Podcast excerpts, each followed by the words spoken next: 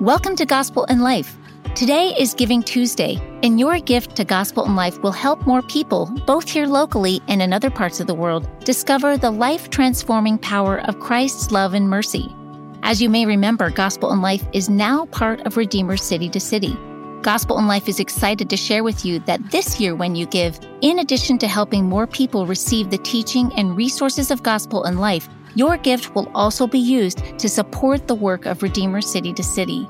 Their mission is to grow gospel movements in cities around the world by helping start and revitalize churches, coach pastors, and train local leaders. This multiplies the spread of the gospel in cities where God is working to bring renewal. To make a gift today, visit gospelinlife.com slash Tuesday. That's gospelinlife.com slash Tuesday.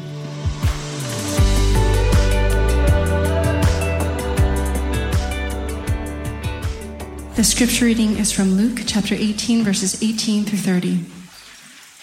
A certain ruler asked him, Good teacher, what must I do to inherit eternal life? Why do you call me good? Jesus answered, No one is good except God alone. You know the commandments. You shall not commit adultery. You shall not murder. You shall not steal. You shall not give false testimony. Honor your father and mother. All these I have kept since I was a boy, he said. When Jesus heard this, he said to him, You still lack one thing. Sell everything you have and give to the poor, and you will have treasure in heaven. Then come, follow me. When he heard this, he became very sad because he was very wealthy.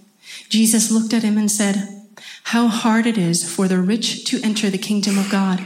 Indeed, it is easier for a camel to go through the eye of a needle than for someone who is rich to enter the kingdom of God. Those who heard this asked, Who then can be saved? Jesus replied, What is impossible with man is possible with God. Peter said to him, We have left all we had to follow you.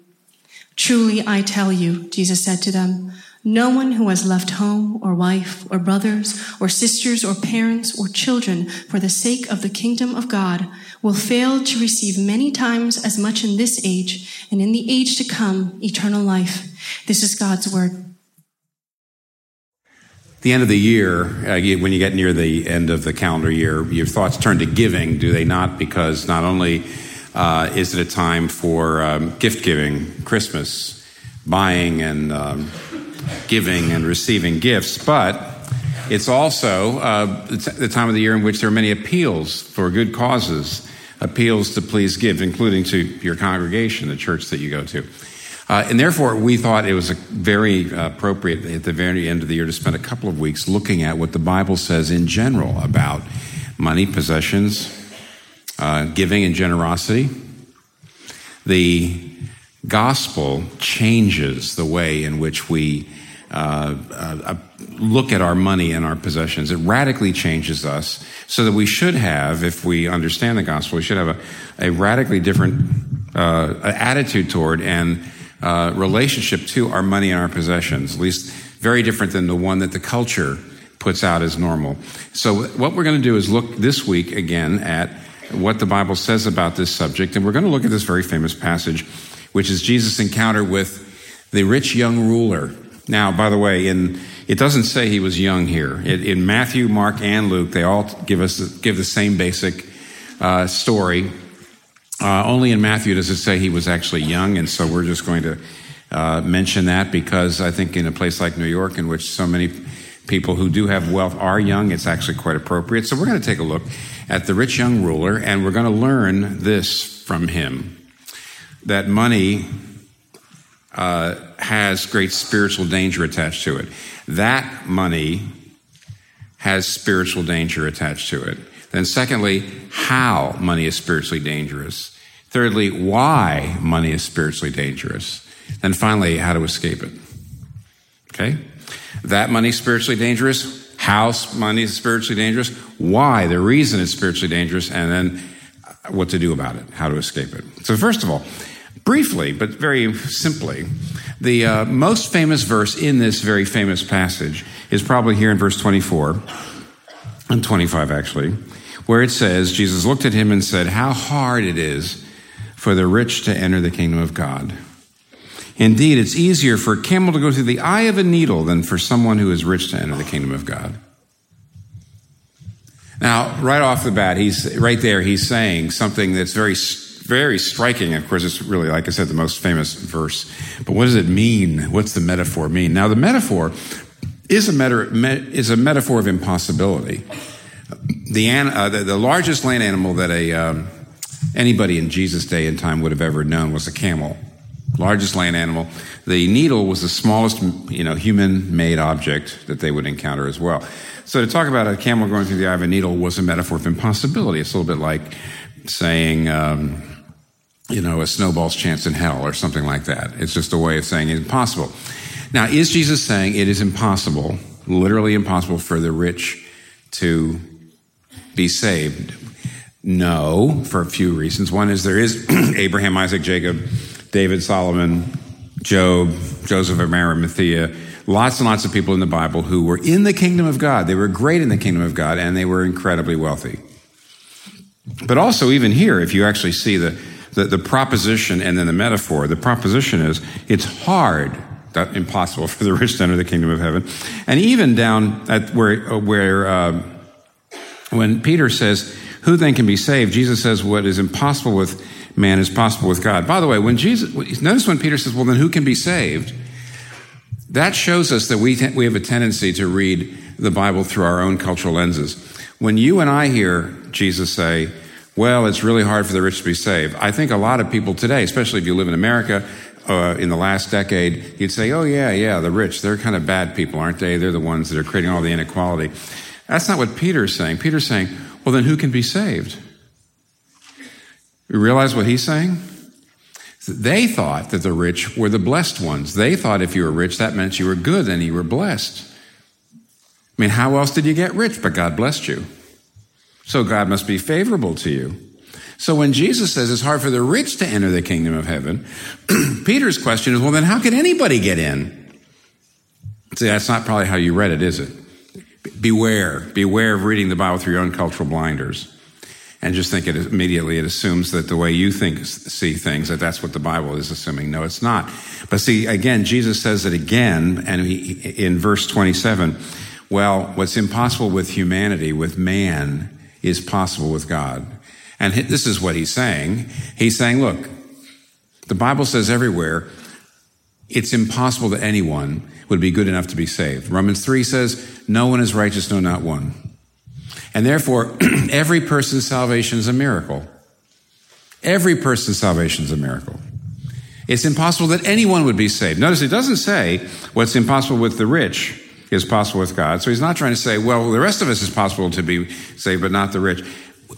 Jesus is simply reiterating what the rest of the Bible says all salvation is a miracle. Well, then why is he picking on the rich? Here's why. If you put it all together, I'm thinking about this over the years, I think this is what Jesus is saying. The things that keep us from God, the things that keep human beings from God, the things that keep us all from God, money accentuates them. Money magnifies them. Money amplifies them. So the things that tend to keep us from God, Money makes worse, and that is a really, really serious warning. So the first thing we see in this very famous place about the camel and the and the and the uh, uh, and the needle is that uh, wealth is spiritually very, very dangerous. Well, the question then is, how so? How does that work? How is wealth spiritually dangerous? And now, in order to answer that question, in a way, I, I, think Jesus, when he makes this statement about the, the danger of wealth, is assuming knowledge of the Hebrew Bible. it's assuming knowledge of the, of the Old Testament. And if you were in church last week, we did do a kind of survey of one part of the Old Testament, Proverbs. The Old Testament says an awful lot about wealth. In general, by the way, the Bible sees wealth creation in more positive light than socialistic societies do. And it sees wealth as a, as a more powerful corrupting influence than capitalistic societies want to admit. The Bible doesn't really, the Bible's attitude toward wealth does not really fit into a spectrum between free market capitalism and socialism. It sees, it sees it as so absolutely and crucial that, uh, and powerful that in a way it has more power. It basically, I would say, the Bible has a more positive and a more negative view of money than any of our existing uh, uh, economic systems, uh, because it sees the it sees the spiritual power of money. So, it, so the background is actually pretty rich. But all I can do here is to say, is to not look at the positive. The Bible says plenty of things about uh, positive things about the relationship of, of of wealth to hard work Lots of positive things about the importance of wealth creation. I would like to show you, because Jesus is highlighting it here, the negatives, the, the, the, the, dangers. How is money a spiritual danger? Let me give you five. Five ways that the Old Testament, the Bible, says uh, money is spiritually dangerous, and it's the background of what Jesus is talking about here. First of all, money has the possibility, well, money has, is a huge, huge temptation to be dishonest. And the more money you have, the greater the temptation. You understand that? I do know one end of the spectrum. In fact, Proverbs chapter 30, verse 8 9. Again, if you were in church last week, you heard about this. Uh, there is a danger. Poverty does tempt people to steal. Proverbs chapter 30, verse 8 and 9 tells you so. But what's intriguing about this is that it, as, as money, as your wealth grows, the, the temptations of dishonesty grow too. Why? if you're making hundreds of dollars, then cheating will make you hundreds more. If you're making thousands of dollars, then cheating will make you thousands more. And if you're making millions of dollars, then cheating will make you millions more. In other words, the more money you have, the more um, cheating, accounting sleight of hand, uh, uh, deception, uh, the more money you, frankly, can make through dishonesty. And therefore, the pressure grows and grows and grows. The more successful you are, the more pressure there is to be dishonest. And I'm not going to spend more time on that just to say I, that, that's just a fact. And that means, of course, if you are dishonest, what, what can that do to you? When you start to do things that actually aren't really up and on the up and up, it's making you money, Whenever you lie, whenever you deceive other people, you always, to some degree, justify it in your own heart, which means you never fool other people without fooling yourself. You never deceive other people without deceiving yourself. You never lie to people without lying to yourself. And therefore, dishonesty, deception, lack of integrity always is spiritually incredibly hardening and blinding. And the more money you have, the more successful you are, the more that, that temptation grows. So money can make you dishonest. Secondly, money can make you, well, money, here's why, this is a perfect example of why money has some kind of addicting power. Money can make you an addict because it deceives you about how much you actually have. The more money you have, the more in denial you are about how much money you have. Look, it's a simple empirical fact that the more money you have and the more money you make, the smaller percentage of that income you give away. That's true across the board. All the studies, all the statistics, the, small, the smaller your income, the greater percentage of your income you give to charity. The larger the income, the smaller the percentage of your income you give to charity. Did you know that? Why? It's addiction. It's denial. In other words, the more money you have, the less money you feel you have that begins to show that there, there's something really bad about money spiritually when it comes to what it does to your heart. How does that work? You say, well, I'll tell you, one way is whenever your income increases, you, in very small ways, usually very subtle, but in, but inevitably, you increase your expenses. If your income increases, you increase your expenses. Well, I can afford this now. I can do this, and I've always wanted to do this. And so, as your income goes up, your expenses come up. And what's that mean?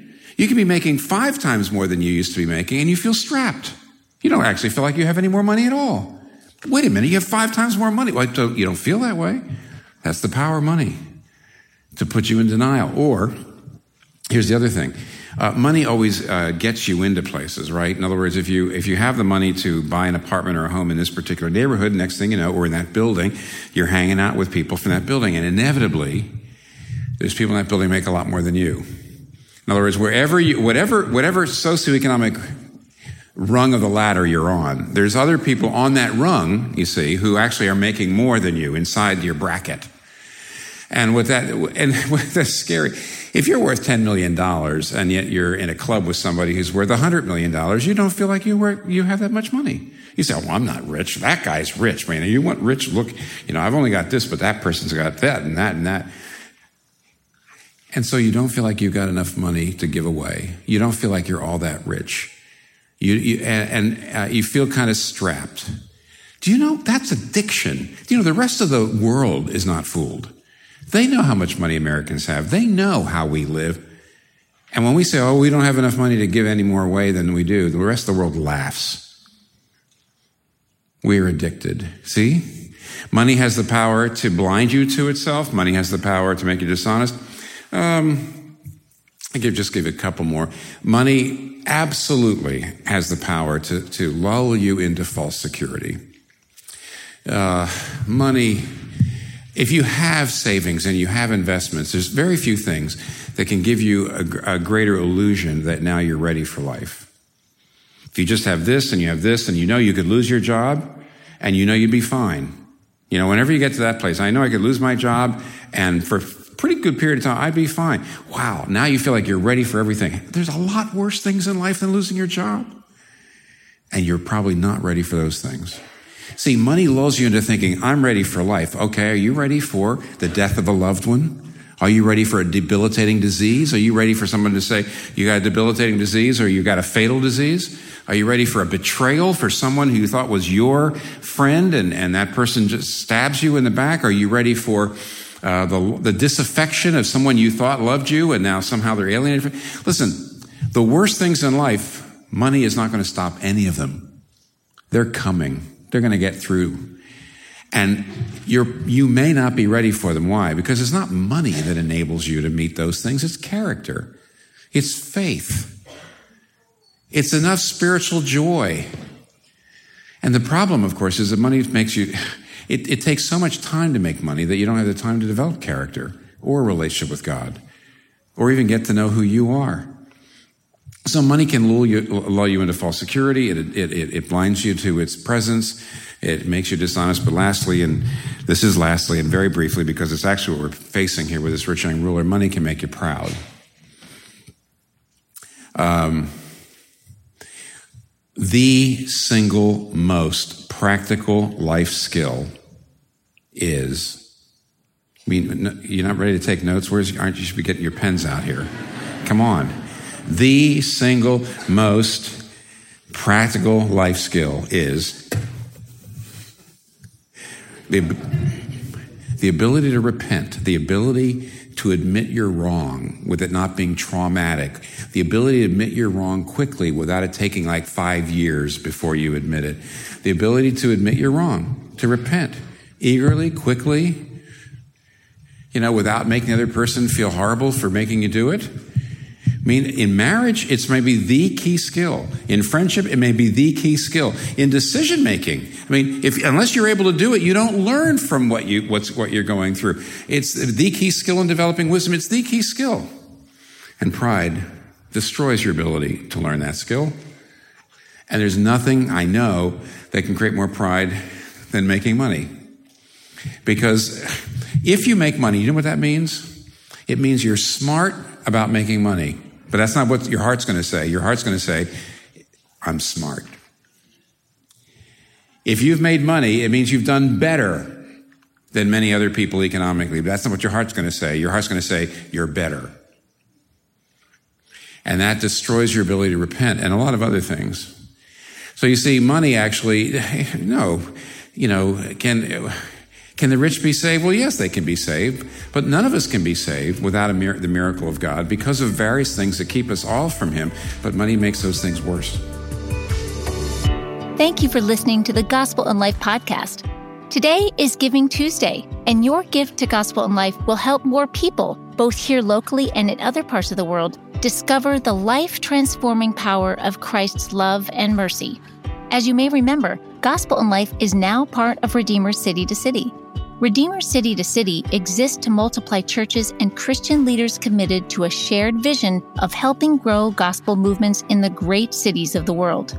Gospel in Life is excited to share with you that this year, when you give, In addition to helping more people receive the teaching and resources of gospel in life, your gift will also be used to support the work of Redeemer City to City. Their mission is to grow gospel movements in cities around the world by helping start and revitalize churches, coach pastors, and train local leaders. This multiplies the spread of the gospel in cities where God is working to bring renewal. Helping grow gospel movements in global cities around the world was the type of opportunity Tim Keller believed would become a reality when Gospel in Life became part of Redeemer City to City, in which Tim co founded. And if he were here today, he would be thrilled to share with you how your partnership with Gospel in Life could have eternal value, not just here in North America, but also for the people and cities in other parts of the world. Your gift today to Gospel in Life helps shine the light of Christ's love into a world that needs it. To make your gift today, visit gospelinlife.com slash Tuesday. Because as we continue to see over and over again, the gospel truly changes everything everywhere. Now, here's Dr. Keller with the rest of today's message.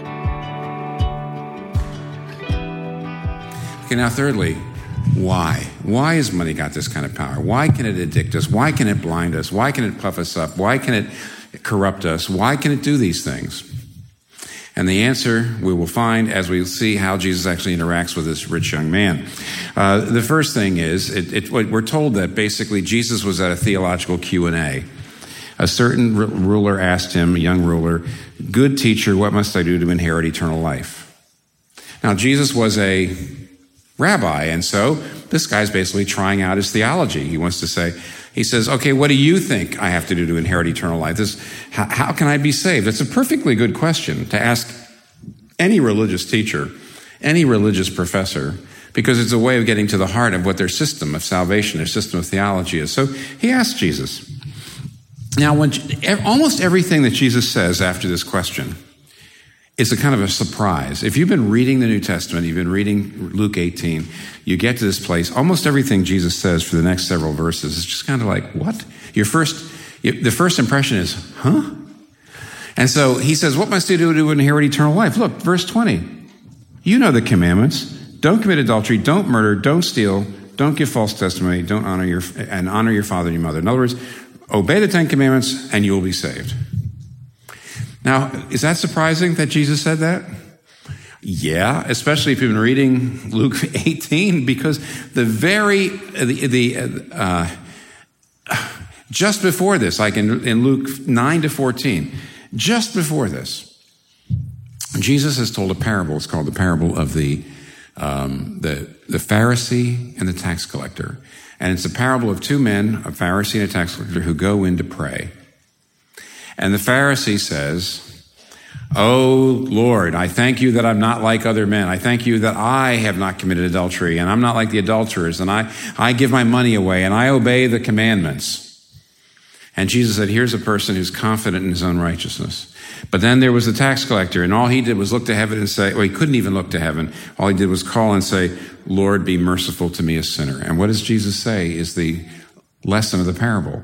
He says, if you think that you are good, that you have obeyed the commandments, if you're confident in your own righteousness, you will be lost because nobody's good enough to be saved. No one can be saved by their works, but only if you ask for God's grace, only if you ask for God's mercy will you be saved. And therefore, there's those two men. One is confident in his obedience to the law. One says, just be merciful to me, a sinner. And Jesus says, I say unto you, it's that second man. It's the tax collector. He went down to his home justified. So Jesus has just said, you can't be saved by obeying the Ten Commandments. Here's the guy says, What must I do to be saved? He says, Oh, obey the Ten Commandments. Okay, this is the joy of reading the New Testament. You're, you're going along, and, and Jesus says one thing, and almost the next moment says something that just totally seems to be wrong. And it's actually one of the ways that Jesus gets you to think. Why is he doing this? Why does he say that? Huh? Well, here's why. He said, Well, why didn't he say, Oh, you need to be saved through grace, and so receive me as your personal Lord and Savior, because I'm going to the, to the cross, and if you believe in me, then you'll get God's forgiveness. Why didn't he say that? Isn't that the right answer? Yeah, it's the right answer. Why didn't he say that? Because the guy would have said, I don't need grace. You see, he's got the confidence that successful people often have, because you notice what he says in verse 21? Oh, I've kept all these since I was a boy. I'm completely obedient. I, I obey that. Sure, I obey all the commandments, okay? See, Jesus knew that if he actually told him, you need to be saved by grace, the guy would have just laughed because he says, no, I don't. He has no need for grace. So what Jesus is trying to show him is that he does. And actually he signals, Jesus signals his, his, you might say his, um, uh, you know, his purpose, you know, where he's going. In, up here in verse 19, the first thing Jesus says is, why do you call me good? No one is good except God alone. Now, again, at first sight, that looks a little surprising, but if you watch very carefully, Jesus is extremely careful. He doesn't say, I'm not good. What he actually is saying is, why are you going up to a human being, at least as far as you're concerned, just a plain human rabbi, calling them good when only God in heaven is good? And see, Jesus is actually doing nothing but invoking a very important strand in Old Testament theology. Psalm 130, verse 4. O Lord, if you marked iniquities, O Lord, if you kept a record of iniquities, who could stand? See, even the Old Testament said nobody can be saved. If God really starts looking at everybody, nobody keeps the commandments. Nobody keeps the commandments perfectly. So Jesus is trying to get there, but he starts by saying, well, obey all the commandments. And by the way, theologically, there's nothing wrong with saying that. Sure, if you live a completely righteous life, if you obey all the commandments absolutely fully, if you, if you give God ex- the life that God asked for from a human being perfectly, well, of course, there'd be no barrier between you and God. So what Jesus is saying is not actually wrong. But then he makes his move. and here is what he does. And then verse 23, uh, verse 22, he says, When Jesus heard this, he said to him, Now, what is he saying here? It's really kind of surprising. You still lack one thing. Sell everything you have and give to the poor, and you will have treasure in heaven. Then come follow me. See, I told you almost everything Jesus says here, you go, what? Is he saying that the only way for anyone to be saved and go to heaven is to give away all your money to the poor?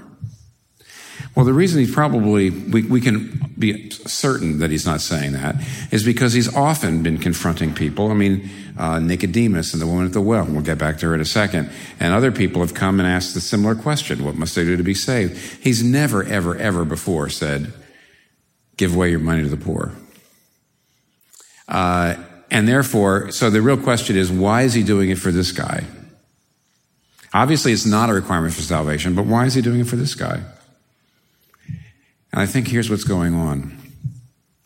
He's actually saying, Oh, you obey the commandments, do you? Well, well, then let's just take a look at one of those commandments. First commandment Thou shalt have no other gods before me. You should love nothing more than God. So let's just see how you're doing on that one. and the reason he brings up money is because it's this, this guy's issue. See, let's go for a moment to the woman at the well. The reason he goes after this guy like this is because he is the because Jesus Christ, we already sang about it here. At least, um, excuse me, they sang about it here. He's the wonderful counselor. He's a skillful surgeon. He knows what the tumors are in your soul that are destroying you and squeezing God out of your life. Now, the reason why he goes after money is because that's the tumor in this man's soul. Let me just to explain this or help you see this. Uh, you remember Jesus Christ in John chapter 4, his encounter with the woman at the well. In John chapter 4, he meets a woman at the well in Samaria. How lovely is it that Jesus always contextualizes his message? He does not have a little, little formula that he always hits people with. Never, never, never. Uh, you know, uh, he, you know, here he's talking about basically salvation is spiritual treasure because that's the guy's issue. With the woman at the well, she's drawing water and he says, Oh, he says, I have a living water. I have a water that if you drink it, you will never be thirsty again. it's the water of eternal life. And the woman says, Oh, give me that water, sir. And he says, Okay, go get your, go get your husband. Bring me your husband. And she says, uh, I don't have a husband. He says, I know. You've had five husbands, and the man you're living with right now is not your husband. What is Jesus doing? I mean, that's just as strange as this one. Where is he going? And the answer is this. The reason he doesn't talk about money to her is that's not her issue. What is her issue? Romance, love, men. Because you see, everybody's heart has to look to something for hope, something for its meaning, something for significance and security. And everybody has a heart faith in which the entire weight of your soul, your hopes, your dreams, uh, your need for value and significance and security, it's all resting on this. In her case, it was romance and love. And what Jesus was saying is this if Jesus had just said to her or this guy, Oh, you need to have faith in me as your Lord and Savior, and then you'll get eternal life. And if they said, you know, for all I know, both of them might have said, Oh, okay. but they don't know what that means. And Jesus is telling them what that means. Jesus is saying, Look, I don't want you just mentally assent that I'm the Messiah. Do you not see that right now it's romance and love? That's your living water. That's your salvation. That's your hope. That's your meaning. That's your significance. That's your security. And if you want my living water, you have to transfer that heart trust from these things to me. You must not look to anything to give you what only I can give you. And Jesus is saying the same thing now to this guy. See? He doesn't bring up romance and love with this guy. He doesn't bring up, you know, money to her. But there, see, I, over the years, when people have said to me, what does it mean to be a Christian? I say, well, you have to have faith in Jesus Christ. Says, oh, I wish I had faith. I just can't believe. It's so hard. You know, you, you Christians, you have got faith. It would be great. I've had somebody say, I wish, I wish I had your faith. And you just want to strangle them. Because I said, listen, you haven't killed yourself, have you? No. Well, then you got faith in something. Your heart is looking to something for meaning. And the point is, you've got faith. It's just in the wrong place. Don't tell me you don't have faith. And if you're looking to money, if you're looking to romance and love, if you're looking to your family, if you're looking to a political cause, if you're looking to anything but Jesus Christ to be your hope and meaning, it will destroy you. It will make you dishonest. It will make you shallow. It'll addict you. It'll, it'll, it'll bring false security. And if you succeed, it'll make you incredibly self-centered. So you see what he's actually doing here is basically this. He says, Hey, let me give you a thought experiment. You see all my disciples? You know, Peter, Andrew, James, and John, they were fishermen. So they left their, their, uh, they left their profession and they're following me. We're all living together and we're ministering to people and we're living off the, the, the generosity of the people we're ministering to. And so I want you to do the same thing. I want you to leave your nets, but in your case, I want you to leave your wealth. I want you to love me enough to give up your wealth and to love the poor enough to give them your wealth and follow me. And he knew he couldn't do it. He was sad. He was grieved. You know why? Because his money wasn't just money. His money was his identity. It was his living water. It was, it was, it was who he was. And he couldn't do it. It was too spiritually important to him. Is money too spiritually important to you? You know, one of the tests, I, have, somebody once sent me these things, or I found these things somewhere. One of the ways you know when money's too important to you is the envy resentment test. When you see people around you making a pretty good amount of money, do you envy them? Does, do they get under your skin? Another is the anxiety test.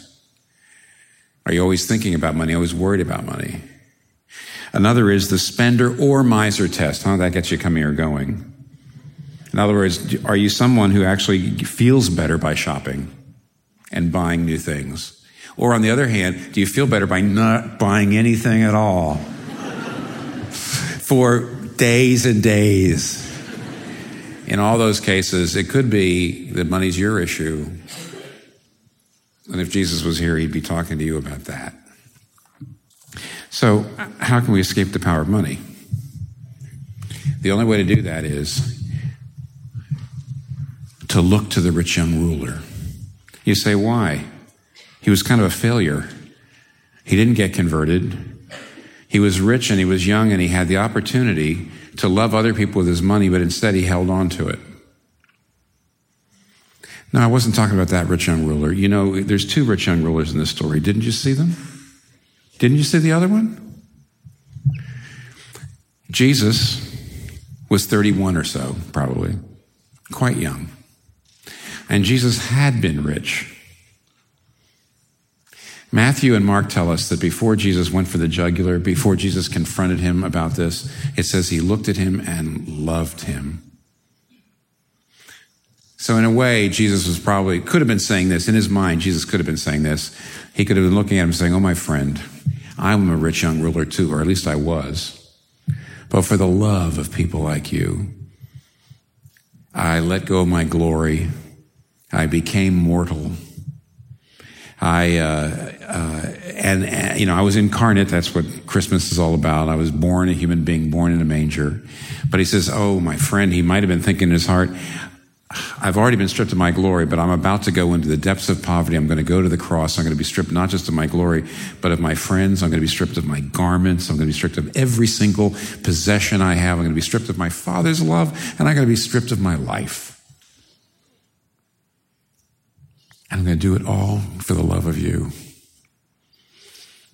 You wouldn't love others enough to give your money away, but I'm going to love you enough to give away the most incredible wealth anyone's ever given up. So that you can have the only wealth that lasts God Himself, eternity, forgiveness. Now, what is He saying? Look, do you believe that? By the way, if you don't believe that yet, if you say, I'm not sure I believe in the incarnation the deity of Jesus and the atonement and all this, I'm not sure I believe that. Do you see the resources for deep, infinite comfort and joy that are there? Then learn, explore, come, figure it out, and believe it. But if you do believe it, friends, those of you who do believe it, are you thinking about how Jesus Christ, the rich young ruler, gave up everything for you? Are you, do you think about that till it makes you weep until you begin to say, there's security, that he would love me like that? And there's significance, there's value, that he loves me like that? And when that begins to sink in, your money will become just money. It won't be your identity anymore. It won't be all the other things that it is right now. And you'll be able to give it away and you'll be able to heal the world with it. Somebody says to me, ah, typical minister, you know, you're kind of up here, generalities. How much do I have to give away to really be generous? Come on, just tell me. How, be practical, will you, for once? I know you're a liberal arts major, but, you know, be practical.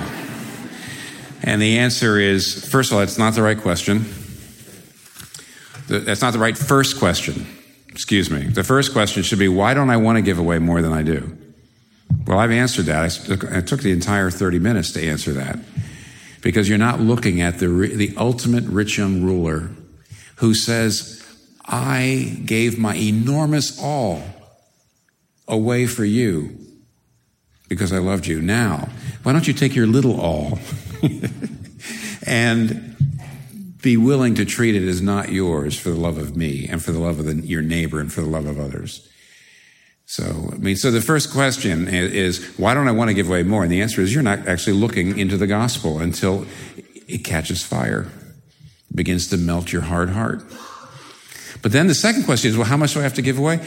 In the Bible, there are basically two, two rules of thumb. There's the Old Testament rule of thumb, the New Testament rule of thumb. You put them together, it's powerful and also practical. The Old Testament rule of thumb was 10%, a tithe. How, what percentage of your money should you give away to ministry and charity and to the poor? In the Old Testament was 10%, minimum 10%. And by the way, if you today, as a Christian, are giving away 10% of your income every year, congratulations, you just come up to the level of the Old Testament, which means don't pat yourself on the back because the New Testament has an additional guideline, and that guideline is this sacrifice. Jesus did not tithe his blood he sacrificed. And therefore, what this means is that, by the way, you can tithe your blood and still survive, but you can't do what Jesus did and survive. And what that means is whatever your giving is, even if it's 10%, if it's not cutting into how you live, if it's not creating a measurable sacrifice in where you go to eat and where you go for vacation and what you buy for clothing, If it's not making a sacrifice, it's not enough yet. Oh my goodness, you say, how could we give that, um, that much away? It will be a joy to the degree that you grasp what the ultimate rich young ruler did for you. Let us pray. Thank you, Father, for uh, your uh, generosity to us. Lord, you did not, Father, you did not begrudge giving us the most infinitely precious thing in heaven, your own Son. And oh, Jesus Christ, God the Son, you did not begrudge giving us your greatest good, your most infinitely precious uh, possession, which is your very life. But because you were so generous with us, now we pray that you would make us generous people.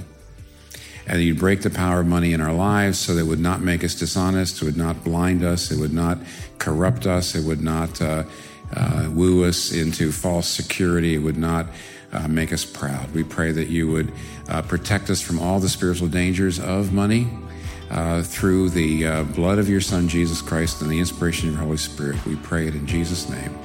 Amen.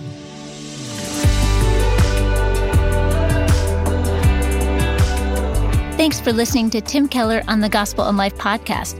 Today is Giving Tuesday, and this year, when you give, in addition to helping more people receive the teaching and resources of gospel in life, one of the ways your gift will be used will be to support the work Redeemer City to City is doing to help grow gospel movements in cities around the world.